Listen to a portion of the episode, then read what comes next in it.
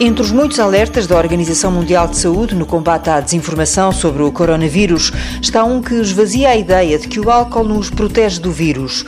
Não o etanol que desinfeta as mãos e que é hoje um aliado no combate à pandemia. A OMS fala das bebidas alcoólicas e procura prevenir os comportamentos aditivos, que no contexto atual podem parecer o melhor remédio. O psicólogo Tiago Pereira sopra-nos ao ouvido, reforçando a mensagem das autoridades de saúde.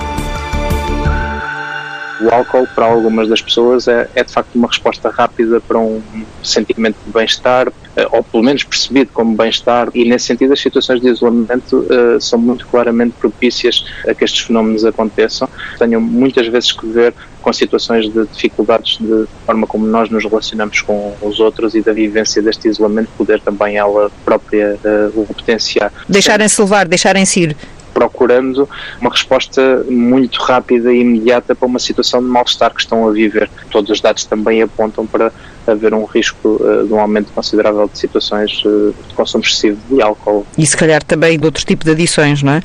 todo o tipo de comportamentos que ofereçam soluções eh, mais imediatas e rápidas, eu diria soluções simples para aquilo que é um problema muito, muito complexo. E, portanto, as adições a esse nível, que sejam de, de álcool, de drogas, mas outras também, uma, uma adição completa àquilo que são as redes sociais, aos ecrãs, à necessidade de estar ligado, de estar a acompanhar tudo, de saber todas as notícias, todo este tipo de movimentos são movimentos que uh, explicam muito bem a forma como as pessoas podem viver esta situação.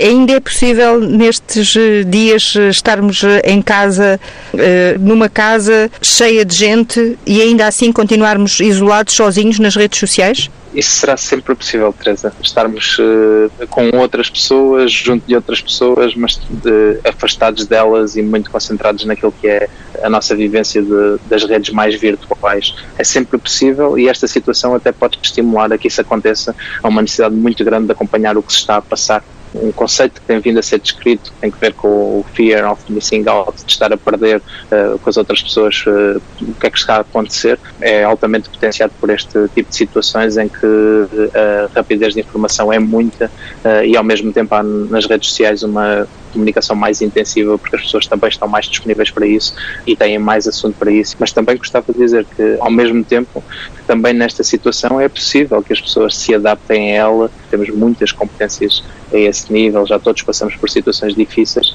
e isto não tem que acontecer uh, automaticamente desta forma e para toda a gente.